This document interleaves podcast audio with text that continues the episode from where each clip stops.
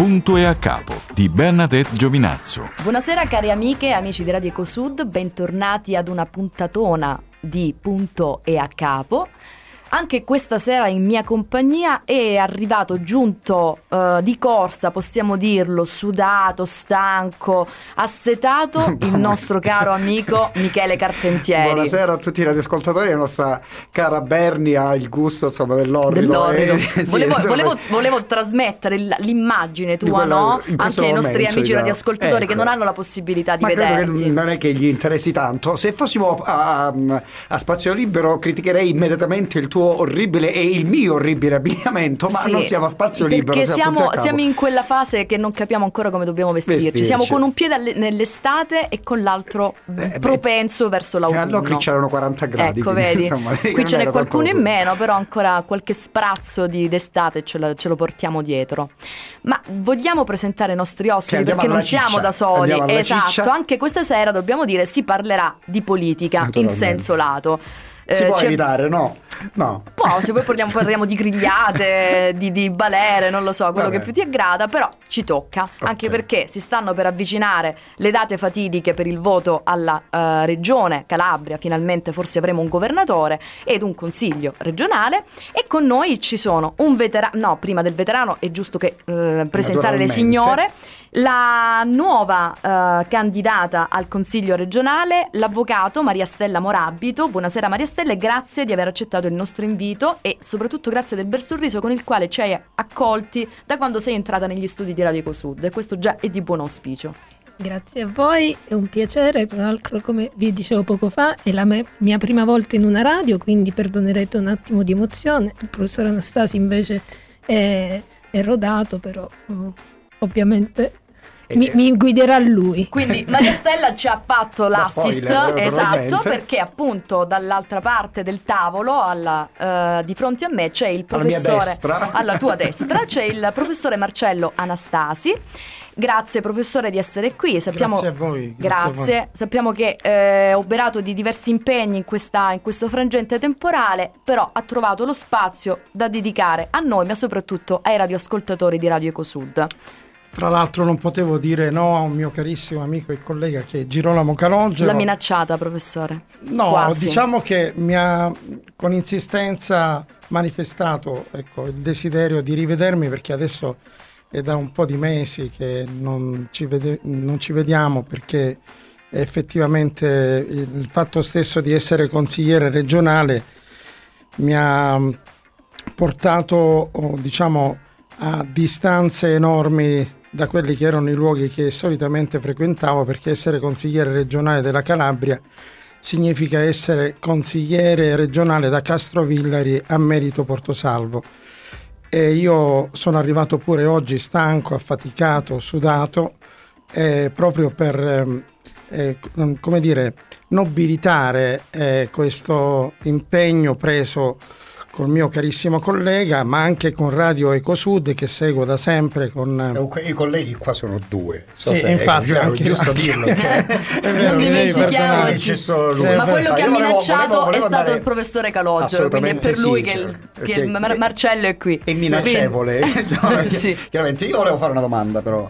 Come è iniziata questa storia? Cioè, come è iniziata questa avventura? Intanto dove aspetta, è partita intanto, la candidatura? Aspetta, intanto dobbiamo fare un distinguo perché Maria Stella okay. si candida, dillo anche tu Maria Stella, cioè presenta tu la tua candidatura prima di entrare nel okay. vivo, perché è giusto mh, mm, eh, far capire ai nostri radioascoltatori con chi stiamo conversando questa, questa sera. Maria Stella, parlaci un attimino giusto prima di entrare nel, nel clou della, della chiacchierata.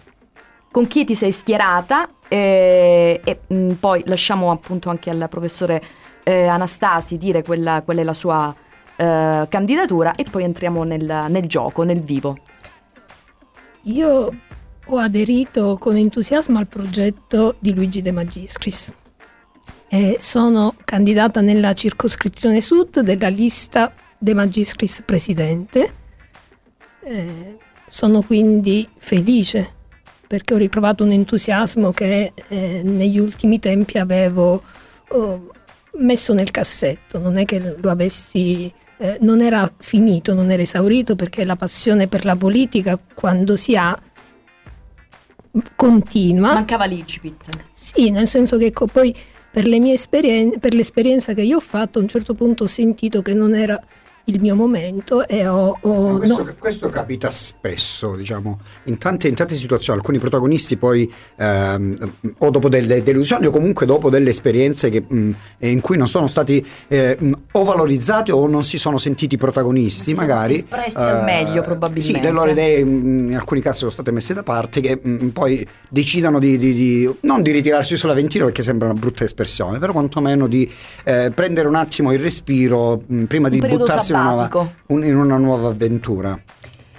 In realtà io ho sentito che nel tempo, eh, che poi è coinciso anche un po' oh, senza volere con la, con la, pandemia, quindi c'è stato un ritiro generalizzato, eh, non c'erano le condizioni per potermi esprimere e per poter esprimere le idee che io ho, i progetti che ho, le intenzioni che ho, la, la volontà che voglio mettere in, in atto.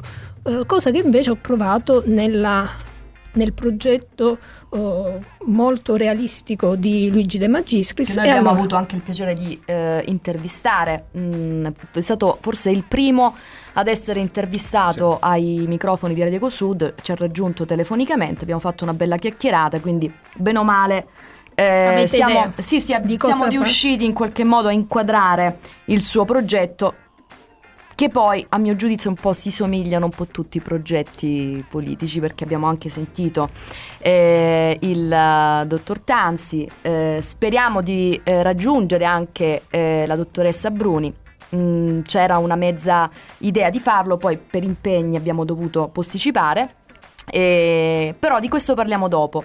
Professore Anastasi, lei invece si candida con chi? Lo dica lei. Ma io mi candido con Amalia Bruni, la scienziata eh, calabrese che eh, ci dà la possibilità anche di eh, conquistare molti punti eh, all'esterno della nostra stessa regione perché è un'eccellenza e quindi che, che se ne dica della Calabria noi abbiamo persone che brillano e che dimostrano di avere una valenza sul piano internazionale come appunto per quanto riguarda le scienze, il mondo scientifico, la dottoressa Bruni che ha portato avanti eh, delle ricerche importanti rispetto a quello che è un, uno dei mali che purtroppo andrà sempre di più a diffondersi nei prossimi anni che l'Alzheimer. La dottoressa Bruni in questo ambito è ricercata anche all'estero proprio per quello che ha studiato sino adesso e per, que- e per quello che potrà ancora eh, dare attraverso la possibilità di produrre dei farmaci che potrebbero anche consentire eh, fra qualche anno di riuscire eh, quantomeno a controllare eh, questo problema, soprattutto se curato in tempo, eh, visto che l'Alzheimer eh, ha un periodo anche di latenza eh, che mm, eh, riguarda molte persone che già sono affette senza nemmeno saperlo.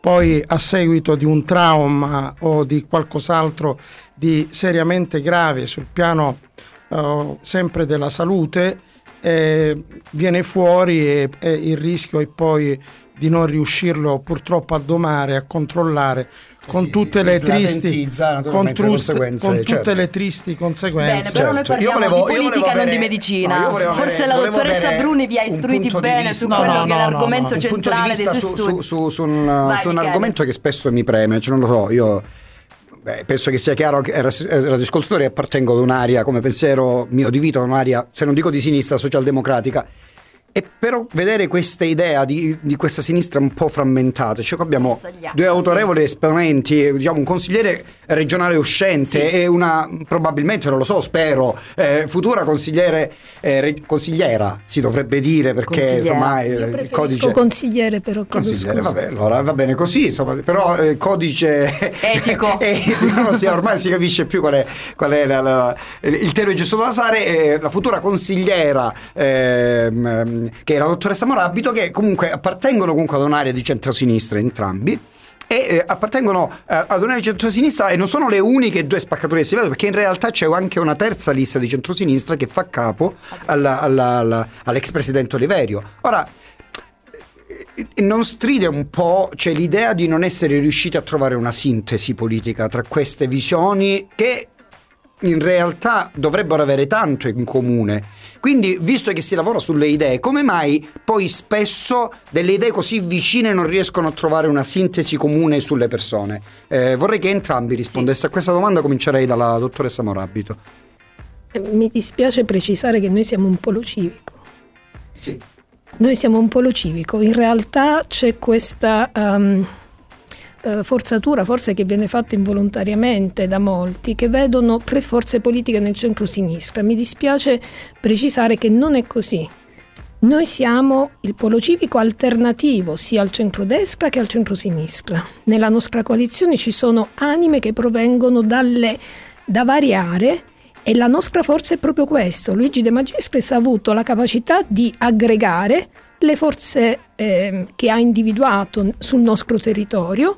Uh, forse ci siamo sempre distinte per uh, l'impegno nella, nell'attività politica, nell'attività sociale, professionale, per cui siamo persone, mi permette, eh, permettetemi di dire, competenti e con esperienze. La nostra credibilità è questa, cioè la differenza, noi non siamo alla prima esperienza come la dottoressa Bruni che può brillare nel suo oh, ambito oh, medico ed essere un'eccellenza, ma in campo politico è alla sua primissima esperienza, per cui dovremmo noi calabresi fare da cavia su questa, su questa inesperienza che la dottoressa ha perché eh, ovviamente ha dedicato la sua vita ad altro con ottimi risultati. Ma perché il popolo vi, eh, allora vi etichetta come eh, una compagine di centrosinistra? Perché c'è questa sensazione? Non è, non è, il popolo, chiedo scusa, in realtà secondo me su questo giocano uh, altri elementi. È, al popolo viene fatto credere che noi rappresentiamo una forza di centrosinistra che non ha trovato un accordo con, uh, con, gli altri. In realtà la nostra è una storia diversa, il nostro è un percorso diverso. Noi a differenza degli altri abbiamo esperienza politica, abbiamo dimostrato ognuno nel proprio campo di avere, eh, di avere lavorato bene. Eh, De Magistris è da dieci anni sindaco, è stato dieci anni sindaco di Napoli, quindi passi la prima elezione, ma la seconda è frutto dell'apprezzamento del lavoro di un uomo capace, onesto, incorruttibile e consentitemi di sottolineare questo, perché dobbiamo dirci le cose in modo chiaro, senza ipocrisia. Io da calabrese sono indignata di aprire il giornale la mattina e trovare la notizia che un consigliere regionale o comunque un esponente di una forza politica o un amministratore pubblico sia stato arrestato. Questo non può essere accettabile, né accettato. Noi calabresi onesti ci dobbiamo ribellare e dobbiamo prendere atto che così non si può più andare avanti. Bisogna ridare dignità e sottolineo la parola dignità alle istituzioni alle istituzioni che siamo chiamati, a, ai ruoli istituzionali che siamo chiamati dal popolo a rivestire e a ricoprire. Michele, Facciamo un piccolo break musicale e poi diamo la parola al professor Anastasi per girare ovviamente la stessa domanda che hai posto l'avvocato Morabito. A dopo. All dressed up on a Friday night, getting drunk on cheap red wine. Two North London boys just out on the town. Catch a train up to cool Soho, the Marquis and the Flamingo. Peels and trails and girls in the heels and Georgia thing, yeah. Making out we were millionaires. Anything to get the girl upstairs. What was it you said? Humor before looks works every time. Oh, yeah. Skinny ties and mohair suits. White boys can't sing the blues. This was our time, our space, our songs, our generation. And I'll never know again someone as genuine, someone as wonderful as you. And I can't believe you're gone. That's why I wrote this song. Goodbye, my old friend. I'll miss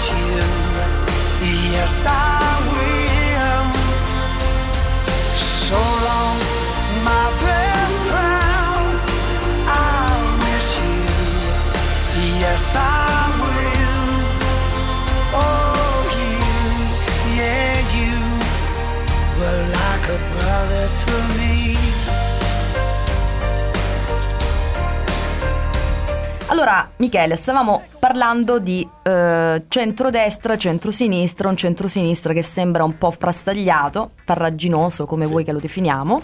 Alla domanda ha risposto ampiamente eh, l'avvocato Morabito, eh, adesso la poniamo al professore Anastasi.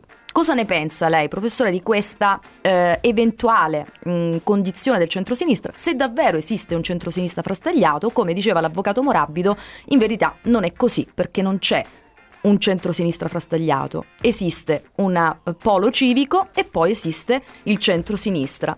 Cosa ne dice lei? Ecco, nel centrosinistra al quale lei fa riferimento, però oh, c'è da sottolineare che ehm, esiste, fa parte una lista civica che è quella di Calabria Sicura di Amalia Bruni e di cui io faccio parte, di cui sono componente, quindi io personalmente mi sono voluto ancora una volta rendere disponibile a continuare la mia attività politica da civico e quindi io non mi sento direttamente coinvolto in questo problema eh, che riguarderebbe nello specifico il centro-sinistra. Io personalmente sto facendo un'esperienza eh, nell'ambito di una lista civica, eh, come io resto in Calabria che ormai eh, volge al termine, per eh, continuare la stessa esperienza in un'altra lista civica che è quella di Amalia Bruni. Per cui io in questo problema del centro-sinistra, eh, purtroppo così come appare agli occhi di tutti, diviso in tre parti non voglio entrare perché c'è tutta una storia dietro, avvenimenti, fatti che io poi nel, nel, non, non conosco. Probabilmente si è arrivati allo spettacolo che è difficile anche accettare per tutti i simpatizzanti della sinistra in questo momento, eh, che mh, mm, eh, mette in difficoltà chi come me eh, si pone da civico a rispondere o a dare una risposta che sia veramente esaustiva. È un problema che pone disagio e che eh, oltretutto non entusiasma gli elettori che già tendono a non voler votare per mille ragioni che si sono andate a verificare nella storia del regionalismo calabrese, non per il centro-sinistra solamente, ma anche per il centro-destra. Perché mentre nel centro-sinistra sembrerebbero più evidenti le divisioni, in realtà tante altre divisioni ci sono pure nel centro-destra. E sono divisio- divisioni, fra l'altro, che scaturiscono da mh, problematiche, da dinamiche legate al potere.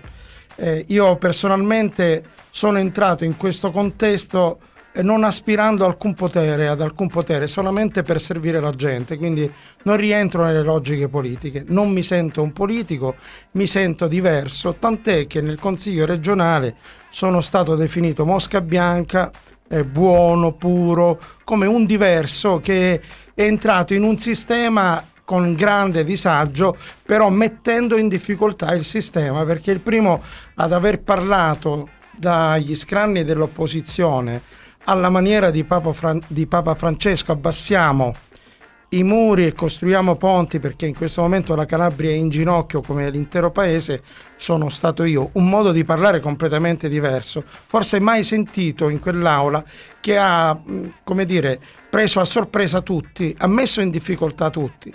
Quindi io non voglio entrare eh, in questa questione della eh, presunta o evidente divisione eh, del centro-sinistra in questo momento. Semmai voglio entrare nella questione di capire tutti insieme come possiamo servire la gente che in questo momento è seriamente in difficoltà e se va a votare, va a votare per chiedere ai politici di potersi veramente interessare di loro. Chiedo scusa, professore, io mh, mm, ascoltando lei e ascoltando anche eh, la sua avversaria qui eh, seduta con noi, mi No, pongo non è- non- avversaria non tra virgolette, no? sempre nel fair play politico, Sì, sì. eh, comunque sempre parti opposte siete.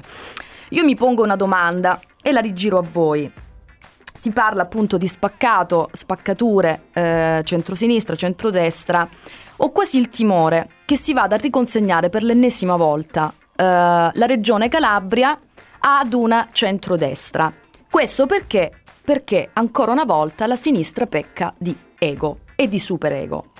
Voi parlate tanto di programmi, abbiamo sentito Tansi, abbiamo sentito De Magistris, abbiamo sentito esponenti di De Magistris e anche del, eh, di Tansi, e Tansi di- mm, della, della dottoressa Bruni, però eh, viene fuori sostanzialmente, almeno quello è il disegno che è arrivato a me, che tutti e due, tutte e due le fazioni diciate la stessa identica cosa.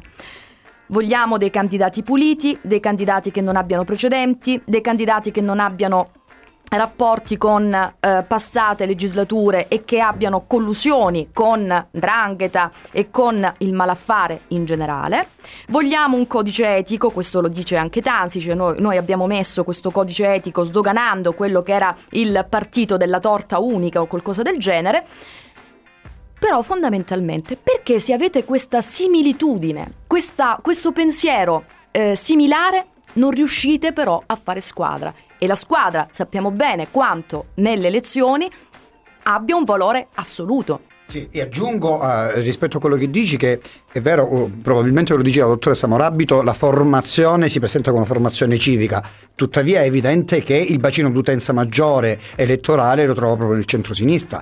Per quale motivo dico ciò? Perché è evidente che il centrodestra si ritrova compatto e viaggia Chiaro. intorno a percentuali di maggioranza assoluta. E il centrosinistra che si, o meglio, delle difficoltà. diciamo così, i competitor del centrodestra, che io per Esatto. diciamo, metterli tutti in un calderone li chiamo tutti centrosinistra, i competitor del, del centrodestra insieme sarebbero competitivi se avessero trovato una sintesi politica. Esatto. Tutto questo non è avvenuto nonostante ci siano davvero molte, ripeto, intersezioni eh, che siano... Che, che se ne dica è sempre quello il filone. Ecco. Quindi rischiamo, e questo lo dico da cittadina, da Come mai non si trova una ecco, sintesi un quaglio, politica? Perché non riusci- la sinistra puta caso a livello nazionale come a anta- livello gli antagonisti gli alla antagonisti destra. alla destra Ok. come a livello nazionale anche a livello regionale riescono a come si dire a pestarsi i piedi da soli Comincia la Chi vuole rispondere per direi primo? la dottoressa Morabito prima. Date eh sì, facciamo un po' ciascuno. Stavo riflettendo sul, sul perché di certe scelte. E, mi viene da dire quando in questi, in questi mesi che hanno preceduto la presentazione delle liste sentivo le continue sollecitazioni rivolte a Luigi De Magistris a ritirare la propria candidatura per esprimere un nominativo che fosse che, che raccogliesse eh, che fosse espressione delle varie anime del centro-sinistra, io da cittadina lo trovavo incomprensibile. Cioè io vorrei capire perché se arriva un candidato, arriva, arriva un altro schieramento politico che dice senti ma perché non ti fai da parte? Mettiamo qualcun altro.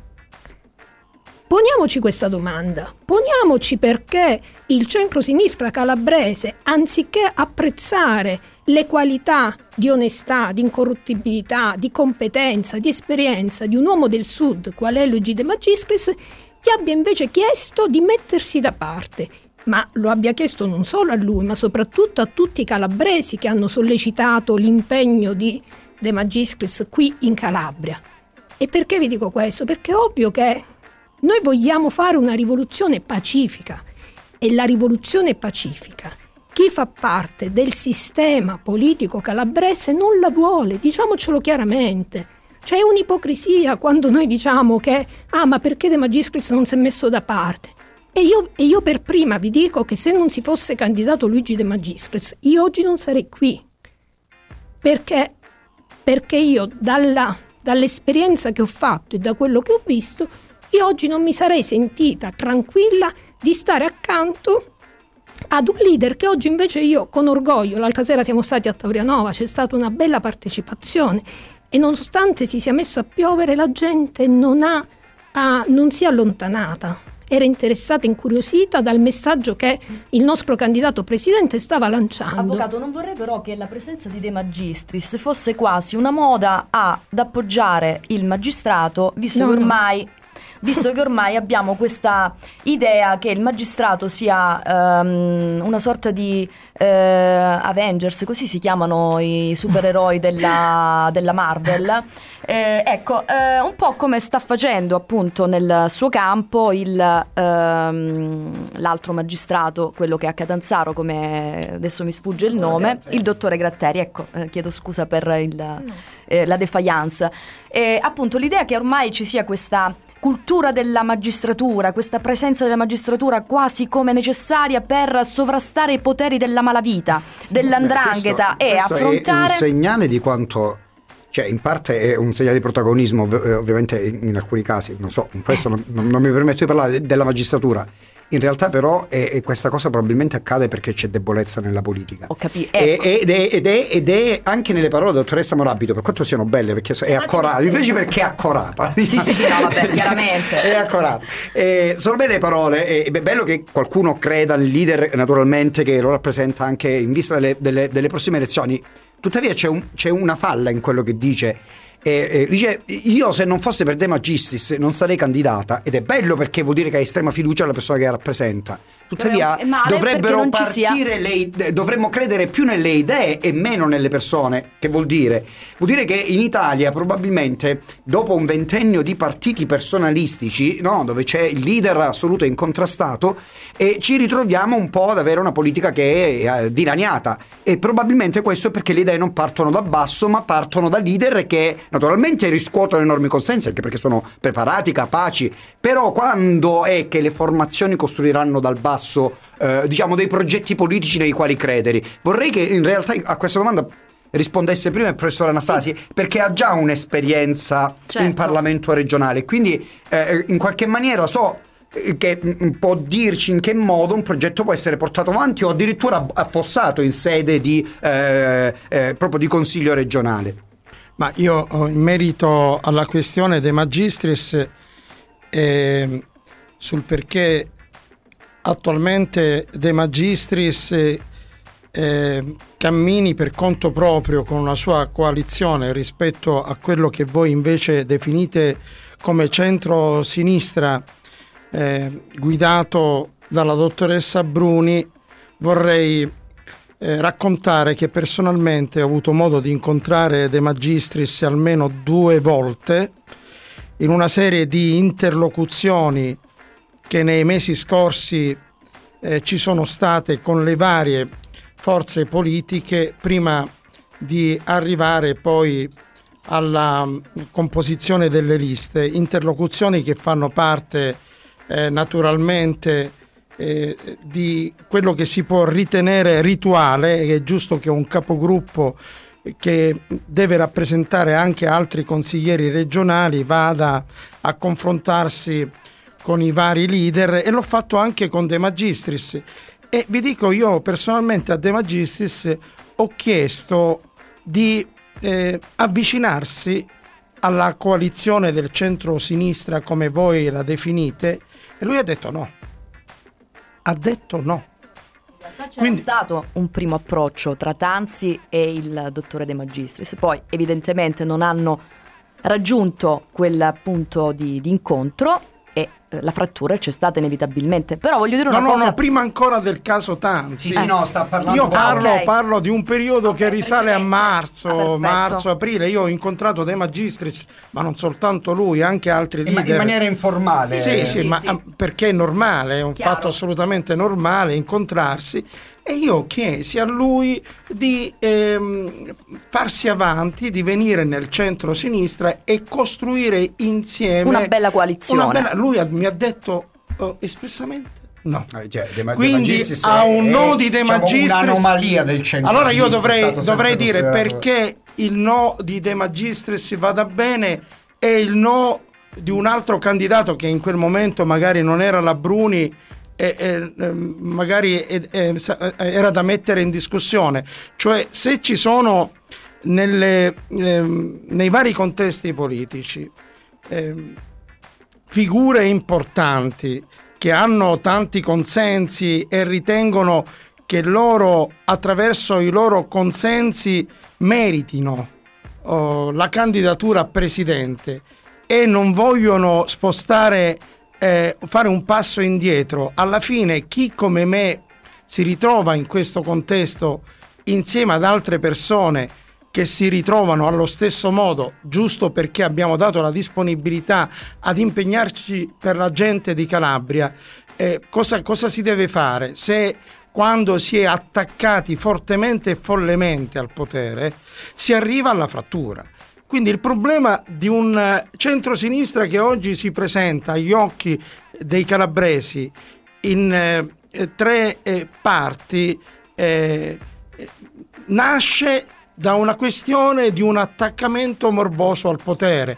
Può darsi pure che voi non condividiate eh, eh mia, questo mio pensiero, ma essendo io oh, stato dentro i palazzi del potere, io so come si muovono i politici. Ed è difficile che un politico convinto delle sue potenzialità eh, elettorali, ma anche della sua bravura, eh, eh, i politici che sono convinti di questo difficilmente fanno un passo indietro. Allora, di fronte a tre personalità del centro-sinistra, dove ognuno dice che vuole essere il leader, eh, eh, che cosa bisogna fare?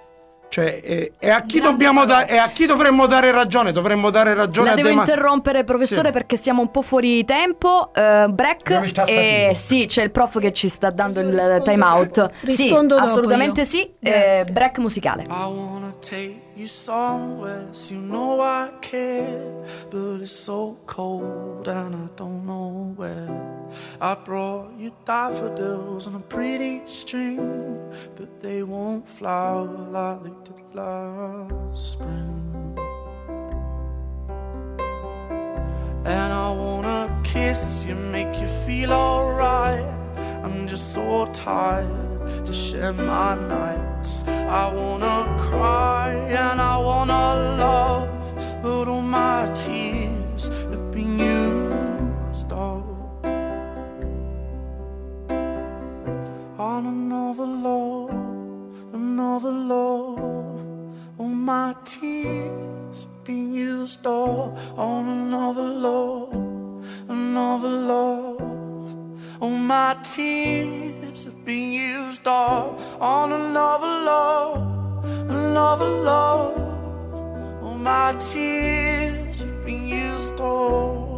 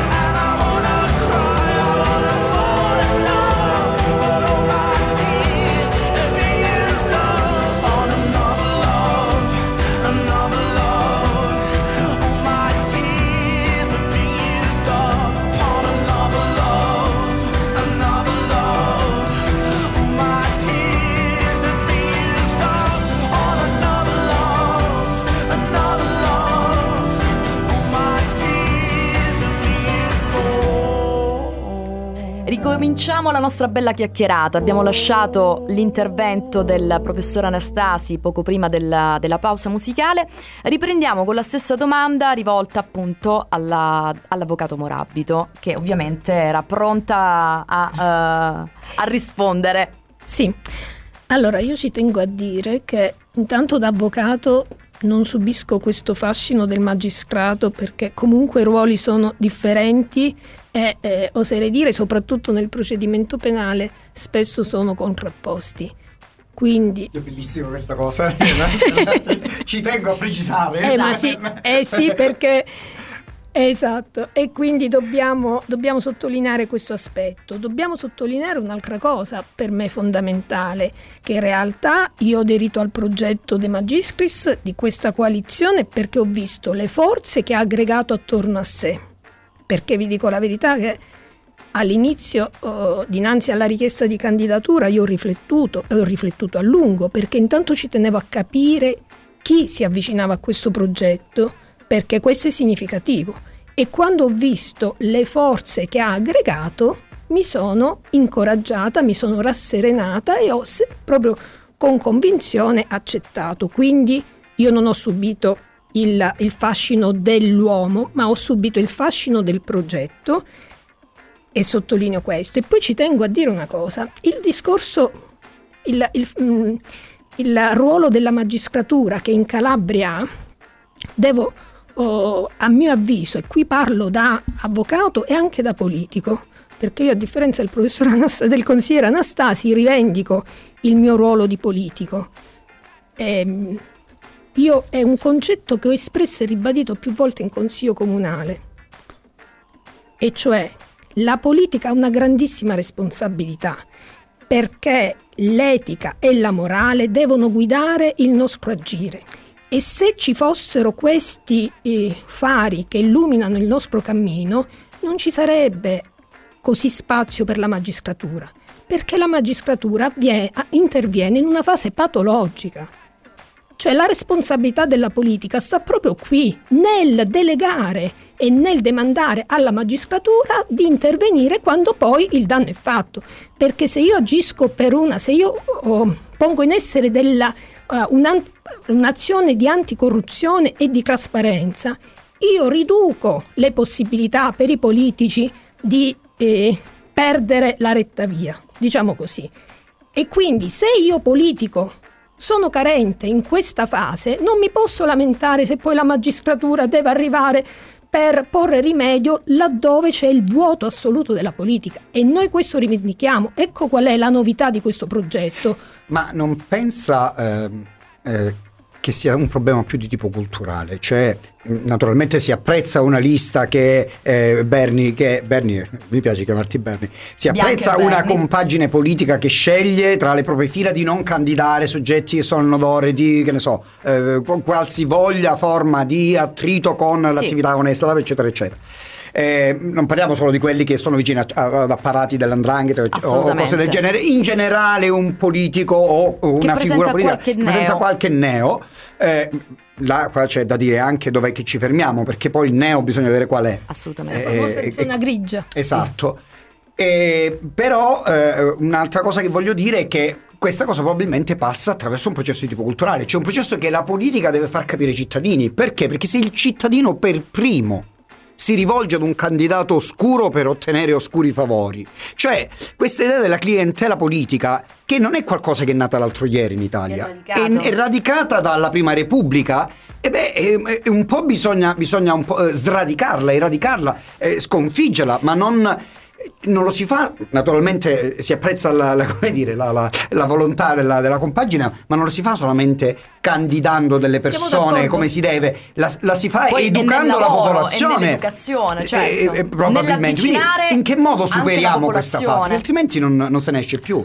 Allora, le candidature di qualità sono un presupposto indefettibile, ma non sono certamente sufficienti. Certo e quindi il nostro programma ha proprio come obiettivo principale e prioritario, perché programmico a tutto, a, a tutto il resto, eh, contrastare la subcultura dell'illegalità. E questo è il problema, perché la commissione che c'è fra drangheta, politica, eh, apparati burocratici deve essere contrastata perché ovvio e bisogna valorizzare soprattutto le risorse di qualità che ci sono negli enti pubblici e che spesso la mala politica mette nell'angolo. Una piaga serissima che noi affronteremo e che eh, sicuramente darà i risultati in breve tempo da questo punto di vista sarà quello di valorizzare le risorse umane che ci sono, ci sono nell'apparato burocratico regionale e che spesso, proprio perché non abbassano la testa, proprio perché hanno un'autonomia di pensiero, si ritrovano a dover eh, a dover faticare per fare il proprio lavoro, perché magari chi è stato assunto per favore, per, non per, eh, una, per meriti, e qui arriviamo alla subcultura dell'illegalità, perché è da lì che parte, perché quando noi parliamo di contrastare, la, eh, noi lavoriamo per garantire dei diritti e non per concedere dei favori. E questo il pensiero oh, cardine che io ritengo che sia alla base della nostra azione, perché se io convinco il cittadino che nel momento in cui gli viene riconosciuto un diritto, in realtà si tratta di un favore che io politico gli accordo, gli concedo, quando arriva il momento del voto, come siamo arrivati adesso, molti si sentono obbligati certo. a dover dare il proprio voto come forma di gratitudine, di ringraziamento per aver ricevuto un favore. In realtà i cittadini devono comprendere e noi da politici abbiamo la responsabilità di cambiare questa impostazione, che non si tratta di favori che loro ottengono, ma si tratta di diritti che vengono loro riconosciuti. Certamente questo presuppone anche una parità fra i cittadini, perché se io penalizzo il cittadino che ha il diritto a favore di uno che il diritto non, non lo dovrebbe avere, che va a scavalcare chi invece ha i requisiti, è ovvio che io altero il sistema della pubblica amministrazione, altero il corretto agire amministrativo a discapito del sistema, uh, del sistema, della gestione della cosa pubblica, a discapito del cittadino onesto. Ed è qui che bisogna intervenire. Ed è, è nel momento in cui il problema principale noi ce l'abbiamo, proprio perché oggi chi è che va a votare?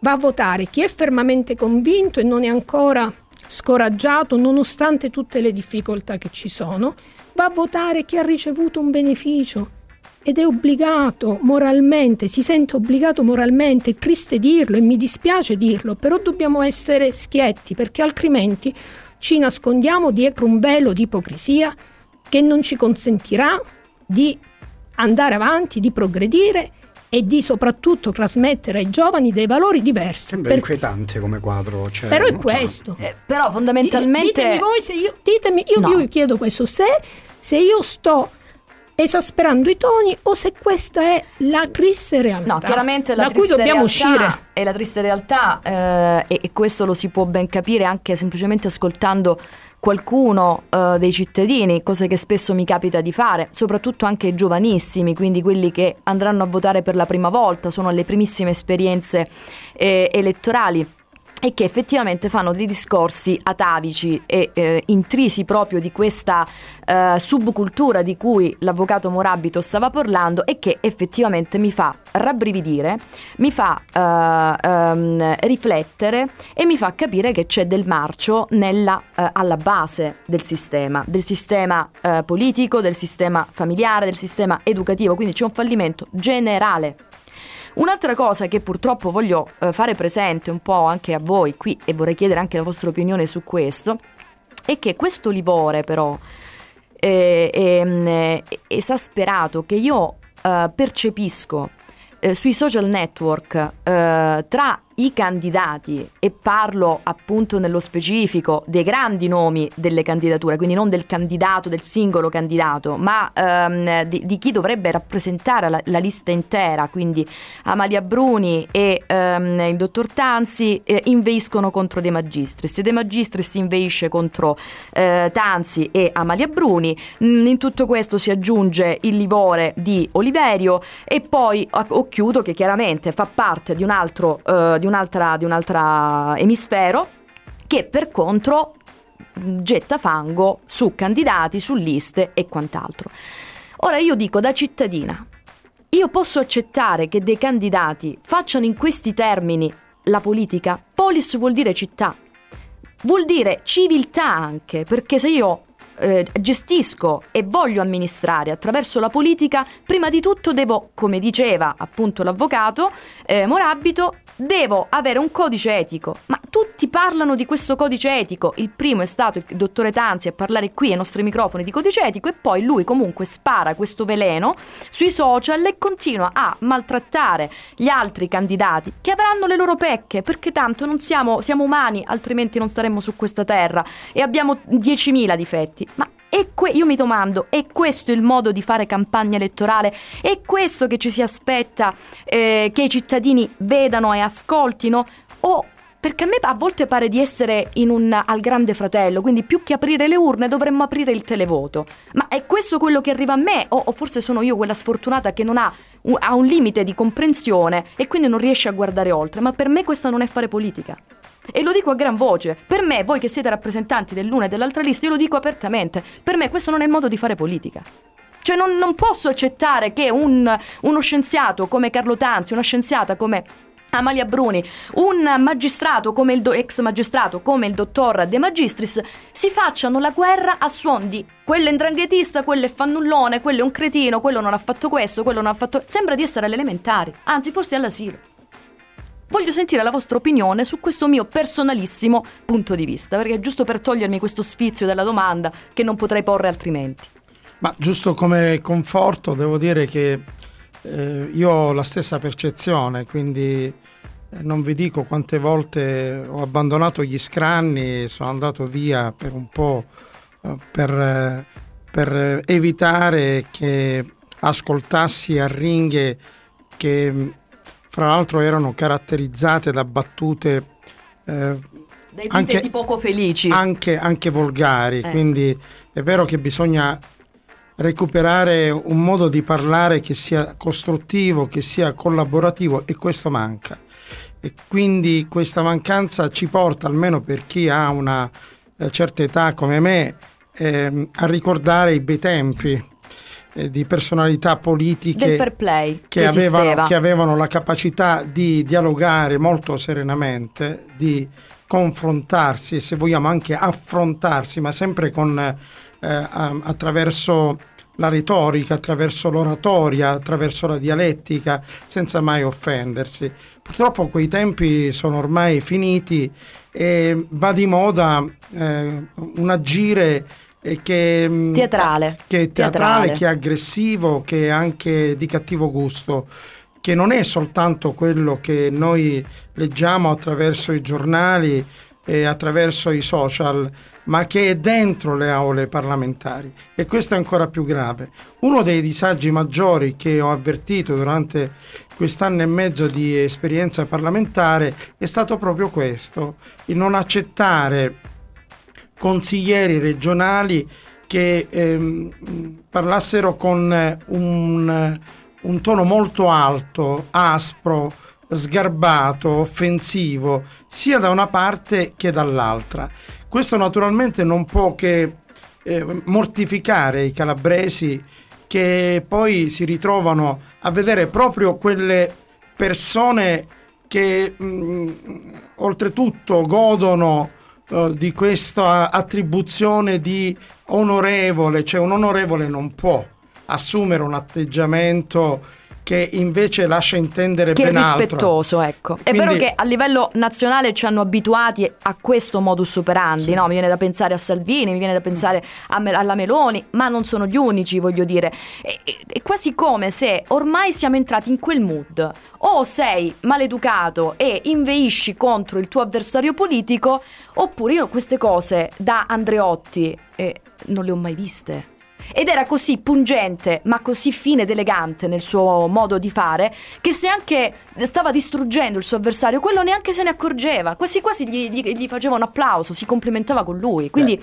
vorrei che questo tornasse prima, cioè... Prima di andare, Prima di in, andare pausa, in pausa. eh, faccio, faccio sapere ai nostri Poi, ascoltatori dopo la pausa faremo rispondere che nonostante, nonostante i nostri, eh, i nostri eh, ospiti, crediti ospiti, siano competitor in liste eh, avversari, si stanno comportando esattamente come noi. Ci auguriamo che la politica dovrebbe fare. Quindi sì. complimenti per l'esempio che state dando. sì. Io direi che questo è il momento di fare una pausa e pausa. ritorniamo fra poco. home again, home again.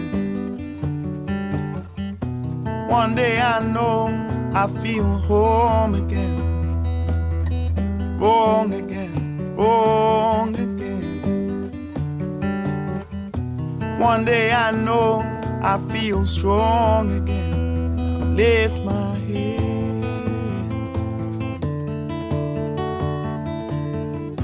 Many times I've been told all this talk will make you. So I'll close my eyes, look behind, moving on, moving on. So I'll close my eyes,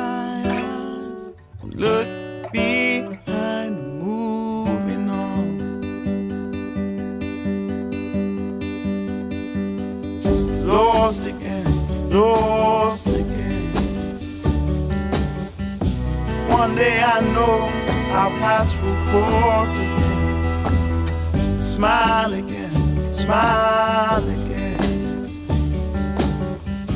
One day I hope to make you smile again, and I won't hide.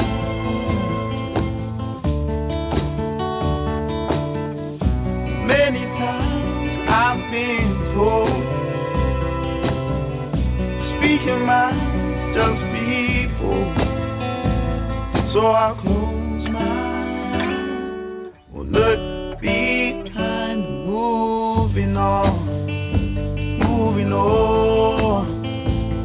So I'll close my eyes And the tears will clear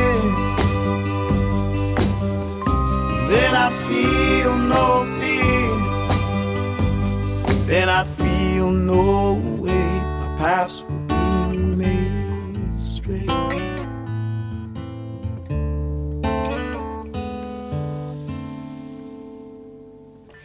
Allora, riprendiamo la nostra chiacchierata, Michele. Sì. Eravamo rimasti alla questione ehm, del linguaggio poco eh, tro- esageratamente colorito spesso dei candidati e dei contrapposti competitor Come come, sei- tu come hai sei detto garbata, eh? garbata. e a quella, alla domanda aveva risposto prima della pausa il professor Anastasi ora diamo la parola all'avvocato Morabito che ovviamente ha da dire la sua su questa cosa su questo aspetto prego Maria Stella Grazie. Eh, A proposito degli attacchi che giustamente lei diceva a la Bruni in modo così violento rivolge a De Magistris, la Bruni e anche il dottor Tansi, io vi invito, invito i- gli ascoltatori a riflettere su questo aspetto.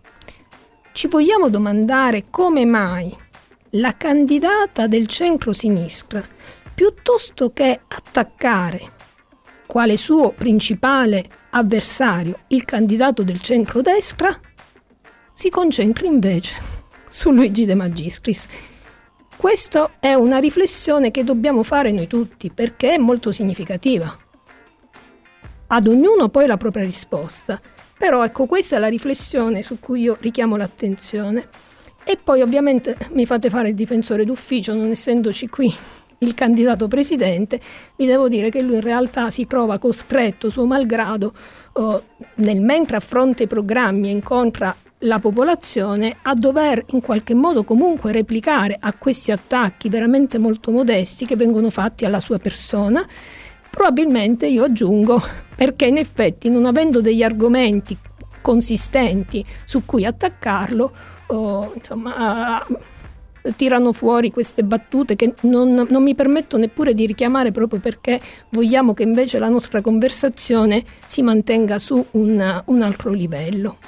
Questo è il mio pensiero. Sì, non vorrei effettivamente che poi questo f- fosse uno specchietto per le allodole, no? F- fondam- come gettare fumo, fumo, negli occhi e distogliere l'attenzione da quelli che sono aspetti cruciali, ma dall'una e dall'altra parte, perché sì. appunto bisognerebbe puntare sull'avversario vero, che poi è appunto il centrodestra. Se vogliamo In parlare di un avversario vero, avversario. Parliamo, parliamo, parliamo, parliamo, un attimo di, di argomenti. Di argomenti. Okay, diamo un po' di ciccia perché altrimenti qua sì, si parla ci... di politica alta e eh, no. di... Allora, di, teoria. Io, sì, no, capitolo sanità. Ok, allora io. Mi alzo e me ne vado, vi saluto, sì, no, è stato no, no, bellissimo. Evitiamo di entrare proprio nel dettaglio singolo del singolo specifico provvedimento, che quasi sì, è naturale che per parlare della sanità calabrese si perderebbero settimane. No, in mm, diciamo due frasi, in due battute, professore Anastasi. Professore Marcello, onorevole si può dire no, pure onorevole. Chiamo, preferirei essere chiamato semplicemente Ma, Marcello. Marcello vabbè, ok. Eh, sa, capitolo sanità, in poche battute, come possiamo far risorgere il sistema sanitario regionale calabrese? Attraverso una rivoluzione copernicana, cioè eh, dal di dentro, da chi lavora, da coloro che svolgono l'attività più semplice e quella più importante. C'è bisogno di cambiare costume e poi abbattere quelli che sono i poteri forti che ruotano per interessi affaristici attorno alla sanità che è una sorta di pozzo petrolifero da dove attingere eh, ricchezze finalizzate soltanto a guadagni personali e attraverso un azzeramento del eh, debito che la sanità ha contratto negli anni e di cui non conosciamo nemmeno l'entità e questo è il fatto più grave. Mancano mancano fatture, mancano...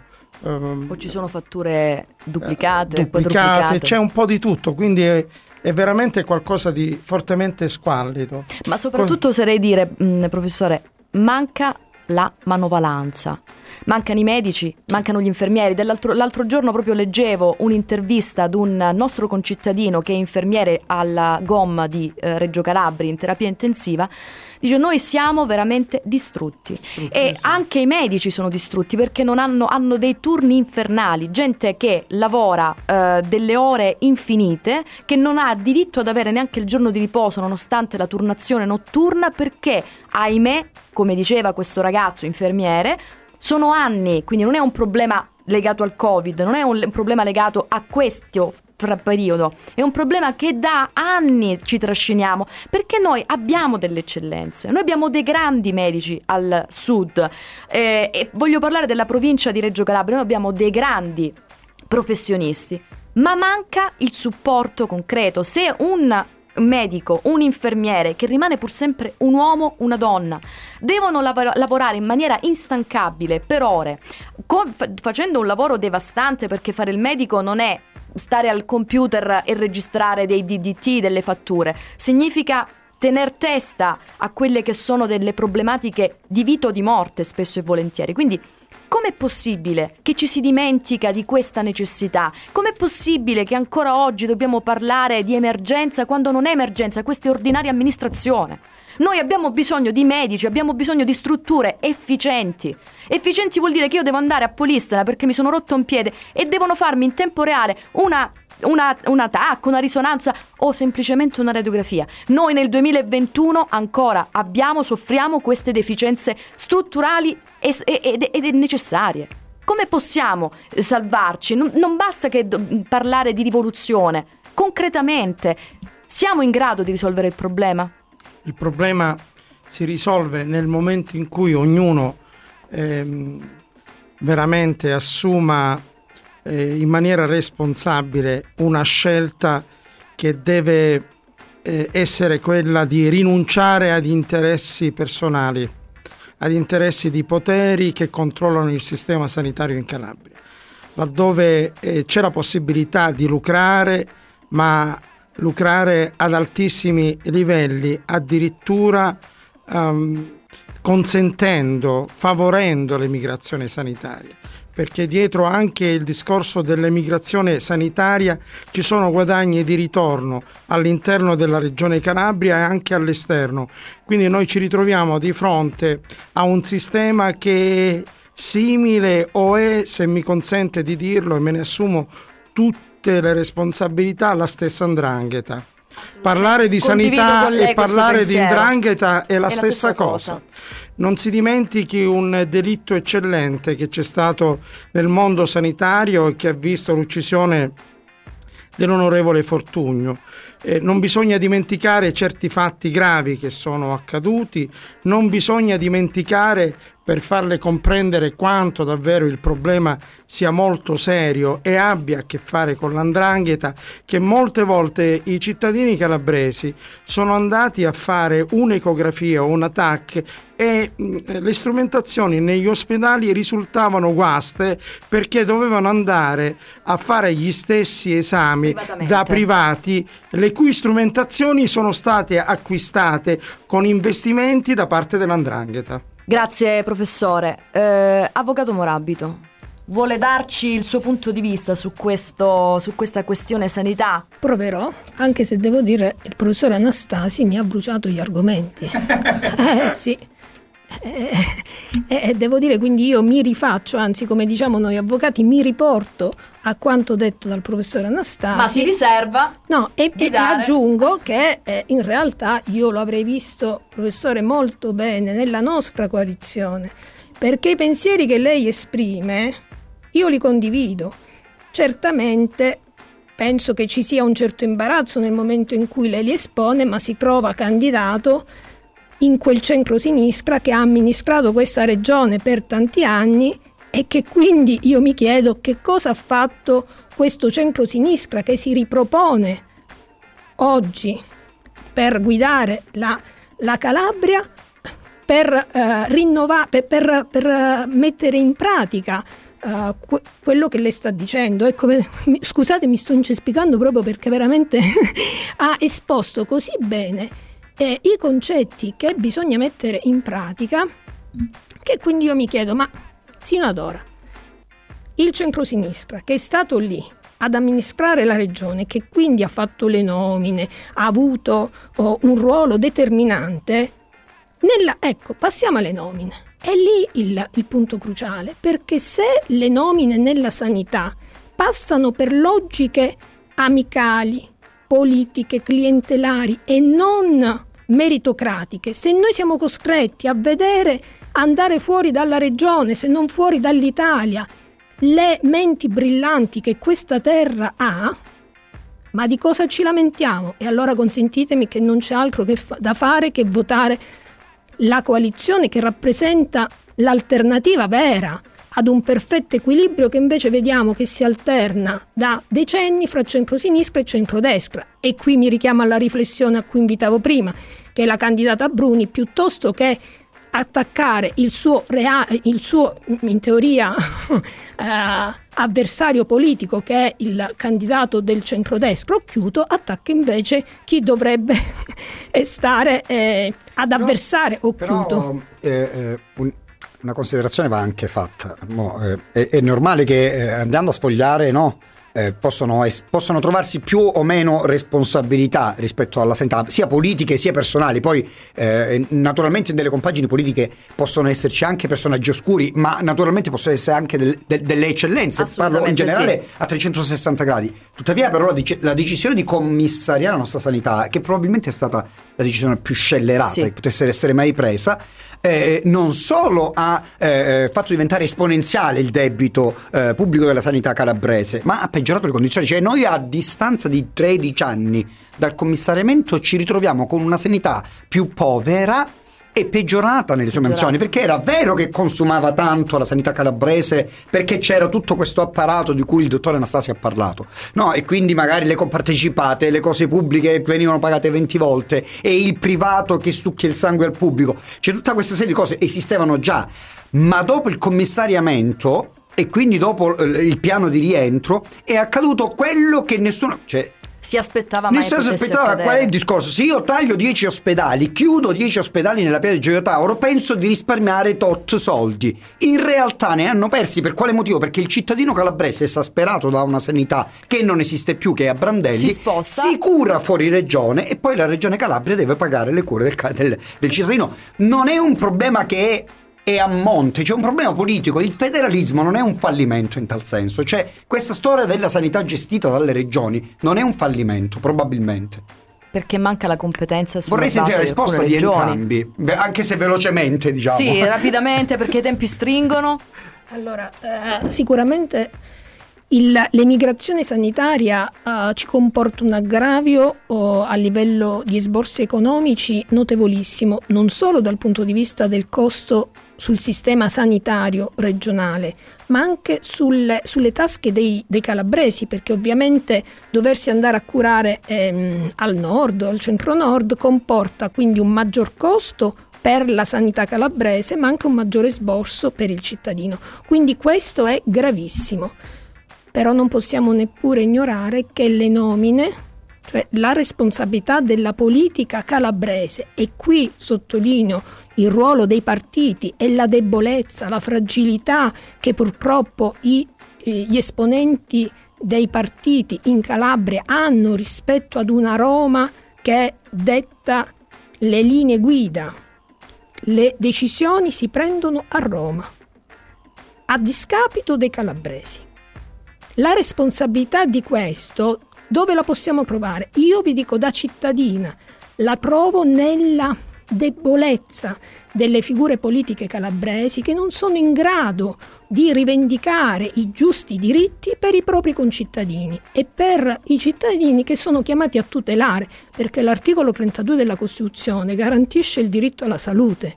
E allora, se i nostri politici non sono in grado di interloquire con i propri partiti, perché qui stiamo parlando che eh, le coalizioni che si contrappongono alla nostra rappresentano praticamente gli- gli eh, i partiti che sono al governo, ci sono tutti e sono tutti assieme e forse anche qua c'è questa sorta di equilibrio che noi vogliamo scardinare perché è un equilibrio insano, è un equilibrio che non porta beneficio alla Calabria, è un equilibrio che danneggia la nostra regione. Grazie avvocato. Professore, in due battute la risposta alla domanda precedente sulla questione appunto sanità. Ma io penso che ogni regione debba avere una sua indipendenza, una sua autonomia e la capacità di rispondere eh, a quelli che sono i bisogni dei cittadini.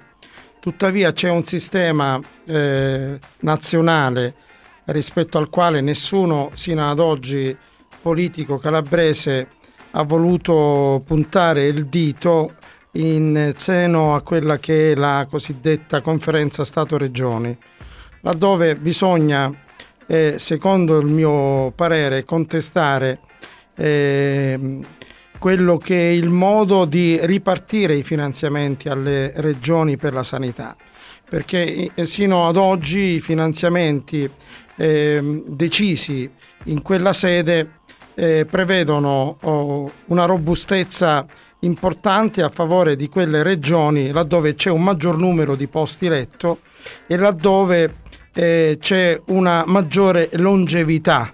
Questo significa che una regione come il Piemonte, dove si vive più a lungo, ha un maggior numero di posti letto e ce l'ha anche in funzione di quella che è la capacità attrattiva de- Certo. di quel sistema sanitario che è decisamente superiore rispetto alla capacità attrattiva del sistema sanitario regionale calabrese. Ma questa, Allora se- è, questa è, è un errore o è una scelta politica che parte da lontano? È una scelta politica che parte da lontano e rispetto alla quale è mancata quella autorevolezza dei nostri rappresentanti politici, eh, un'autorevolezza eh, indispensabile attraverso la quale andare a contestare questi eh, parametri che vengono adottati negli aiuti eh, con eh, i finanziamenti statali nei confronti di alcune regioni a svantaggio di altre. Di conseguenza una regione come la nostra che continua eh, a vedere un'emigrazione eh, sanitaria eh, inarrestabile non può che nel tempo andare sempre più ad impoverirsi perché andare fuori a curarsi significa eh, valorizzare in termini di attrattività i sistemi sanitari regionali eh, che non sono oh, naturalmente eh, quelli, non è quello della propria regione, ma quelli di altre regioni, i quali continueranno ad avere maggiori finanziamenti rispetto alla Calabria e il sistema sanitario calabrese continuerà ad essere sempre più Marto povero e incapace. Al contrario. È, una, è come un sistema come eh, il gatto che si morde la coda. Questo è il nocciolo della questione. Il problema è, è, come i finanziamenti adesso che sono stati ripartiti con il Recovery Fund hanno utilizzato gli stessi parametri. In effetti sono le regioni del nord ad aver ricevuto maggiori finanziamenti con questo, uh, con questo finanziamento importante da parte dell'Europa. Noi abbiamo ricevuto decisamente meno soldi rispetto ad altre regioni che in realtà ne avrebbero meno bisogno esatto. rispetto a una regione come la Calabria che viene considerata ancora in via di sviluppo. Ahimè, purtroppo sono proprio queste le, le difficoltà eh, che mm, si stenta a, a risolvere. Eh, e forse a volte anche ad affrontare e lo diciamo proprio per, con, con, il cuore in mano perché eh, in vista delle prossime elezioni vorremmo davvero trovare una soluzione eh, unificata un po' di tutte quelle che sono le problematiche affrontate qui e non solo perché dovremmo stare a chiacchierare eh, ancora per molto. Non so se ci rimane tempo per un'altra brevissima domanda. Eh, dopo il break mi suggeriscono dalla regia, Michele, quindi lascio a, te poi la parola. Little jean jacket, won't you let me in?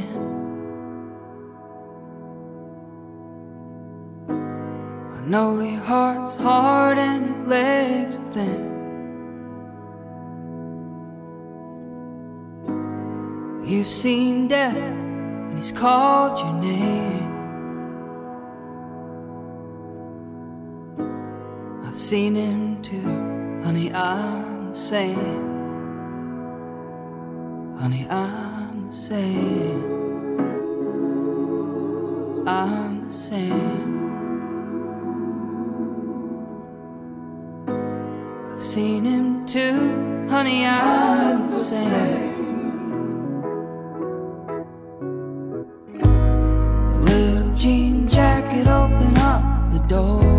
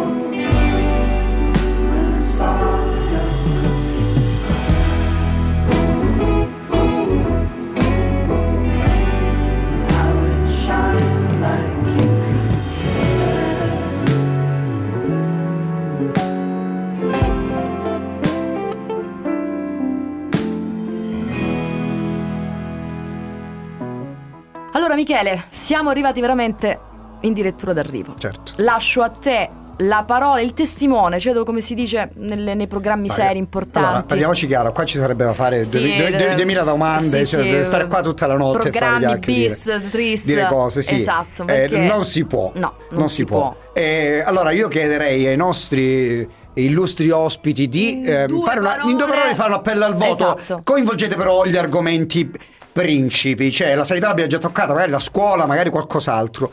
E, e, e spiegateci perché eh, i calabresi che vanno alle urne dovrebbero votare voi e la vostra compagine. Chi comincia?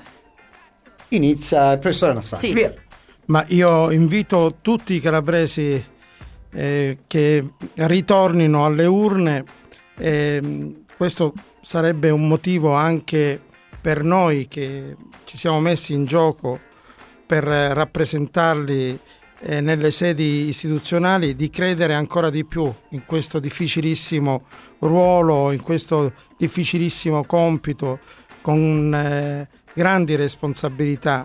Eh, abbiamo bisogno anche noi della fiducia dei cittadini come i cittadini hanno bisogno di avere fiducia da politici che veramente prendano a cuore le loro questioni.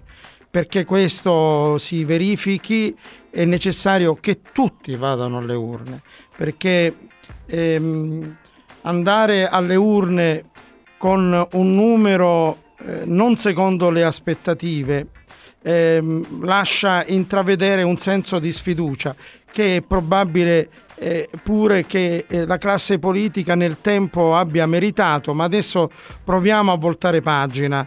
ripartiamo proprio dal fatto di essere tutti presenti, il maggior numero, e non incrementare eh, l'altro partito, il grande partito dei non votanti, perché il partito dei non votanti non risolve il problema. Il problema viene risolto da quei politici che avranno il coraggio di affrontare le questioni con l'onestà, perché c'è bisogno di tanta onestà, ma di testimoniarla con i fatti e anche con la propria vita, con il proprio coraggioso dire in quelle sedi dove certe parole possono anche scuotere fortemente e traumaticamente le mura di quella sede, per cui c'è bisogno di un maggiore coraggio da parte di chi va a sedere a Palazzo Campanella coraggio che eh, porti eh, tutti quelli che sono i, i, bisogni alla gente che andrà a votare e che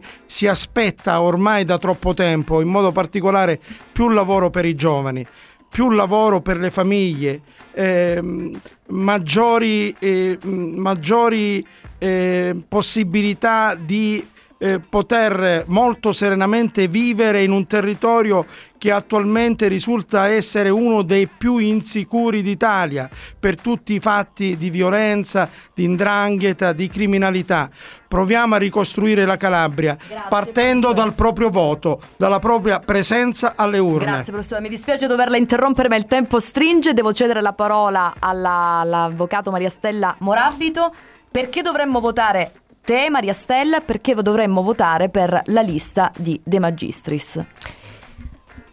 La ragione è sotto gli occhi di tutti. Dall'altra parte abbiamo un film già visto con un finale già noto. Hanno amministrato sia il centrodestra che il centrosinistra in Calabria con i risultati disastrosi che abbiamo sotto i nostri occhi e che hanno portato ad incrementare quel partito degli astensionisti che adesso abbiamo difficoltà a recuperare perché la sfiducia è tale che è difficile tornare a, a credere nelle istituzioni e nella politica. Quindi io invito i cittadini a non mollare proprio adesso, non è questo il momento, abbiamo un'opportunità irripetibile siamo riusciti ad aggregarci tante persone competenti di qualità, quindi io vi dico votate nella circoscrizione sud, Maria Stella Morabito nella lista dei magistris presidente, andremo a fare ad amministrare in modo onesto e competente, utilizzeremo al meglio le risorse stanziate nel famoso PNRR, il piano nazionale di ripresa e resilienza, perché ecco, spesso viene chiamato, eh, la gente si chiede ma che cos'è questo PNRR? Sono questi fondi che possono determinare, cioè non possono, determineranno la svolta per la Calabria e se verranno utilizzati male, se verranno sprecati, se non verranno spesi bene, ci saremo persi l'unica opportunità che abbiamo sicuramente per parecchi decenni e abbiamo la responsabilità, io vi dico, da cinquantenne, soprattutto per le nuove leve, per i giovani, perché meritano di poter vivere in questa terra, di scegliere se andare via per opportunità diverse e migliori o se rimanere anche accanto alle loro famiglie, perché noi stiamo assistendo ad un depauperamento umano e patrimoniale. Le famiglie stanno emigrando per intero perché alla fine i, i figli vanno via e i genitori da soli qui non rimangono. Le case perdono di valore, quello vendono, cioè co- quello con cui vendono un appartamento in Calabria non riescono a comprare neppure una stanza in una città del nord. Sono questi i problemi reali che dobbiamo tenere presenti e quindi dobbiamo essere propositivi. Allora io vi dico, costruiamo insieme la terra dei diritti. Dobbiamo essere però insieme. Sai cosa mi veniva in mente? Che mi sarebbe tanto piaciuto avere una legge che eh, vincolasse i nostri politici che di volta in volta siedono sugli scranni più alti a fare un, una sorta di contratto eh, di prova. Cioè se tu entro un anno non mi dai quello che, non dico che mi hai promesso, ma non riesci a portare una progettualità seria e concreta, io ti rimando a casa. Vedi, un po' come Berri, accade con il, ma il mio mondo della è il mondo della fantasia utopia, perché purtroppo tu, una delle cose che molti dei politici naturalmente sanno è che l'Italia è una repubblica La terra dei cachi, è una come repubblica cantavano, eh, fondata, tese. fondata sulle carte. E Hai purtroppo ragione. spesso le istituzioni sono eh, annegate nella burocrazia, annegano nella burocrazia. Prima di poter portare avanti un progetto, spesso si trovano molte difficoltà vero, che riguardano sì. la, farroggianos- la La farraginosità del farraginosità. sistema. Noi non possiamo che ringraziare Siamo stati farraginosi pure noi. Che sono stati eccellenti nel modo di porsi, nel modo di presentare, nel modo di affrontare gli argomenti che noi abbiamo somministrato di volta in volta. Sono stati garbatissimi, noi li ringraziamo. Nell'ordine l'avvocato eh, Maria Stella Morabito e il professore Marcello Anastasi, che ringraziamo ancora una volta per essere qui, eh, nonostante la stanchezza e si vede tutta. Eh, però quando si è messo a parlare la stanchezza l'ha persa di vista perché è stato mm, un, Un fiume piacere, un tempesta. fiume tem- un fiume in tempesta. Michele, grazie anche a te di avermi fatto da spalla per l'ennesima volta in, questo- in questa puntata di Eh, Punti a naturalmente Capo. sai che questi debiti dovrai poi pagarli, Pagarli tutti, quando, la cassa quando di tornerai tendenza in a onda casa spazio pronta. libero, perfetto. E ringraziamo i nostri radioascoltatori, diamo l'appuntamento alla prossima settimana. Una buona serata a tutti. Punto e a capo di Bernadette Giovinazzo.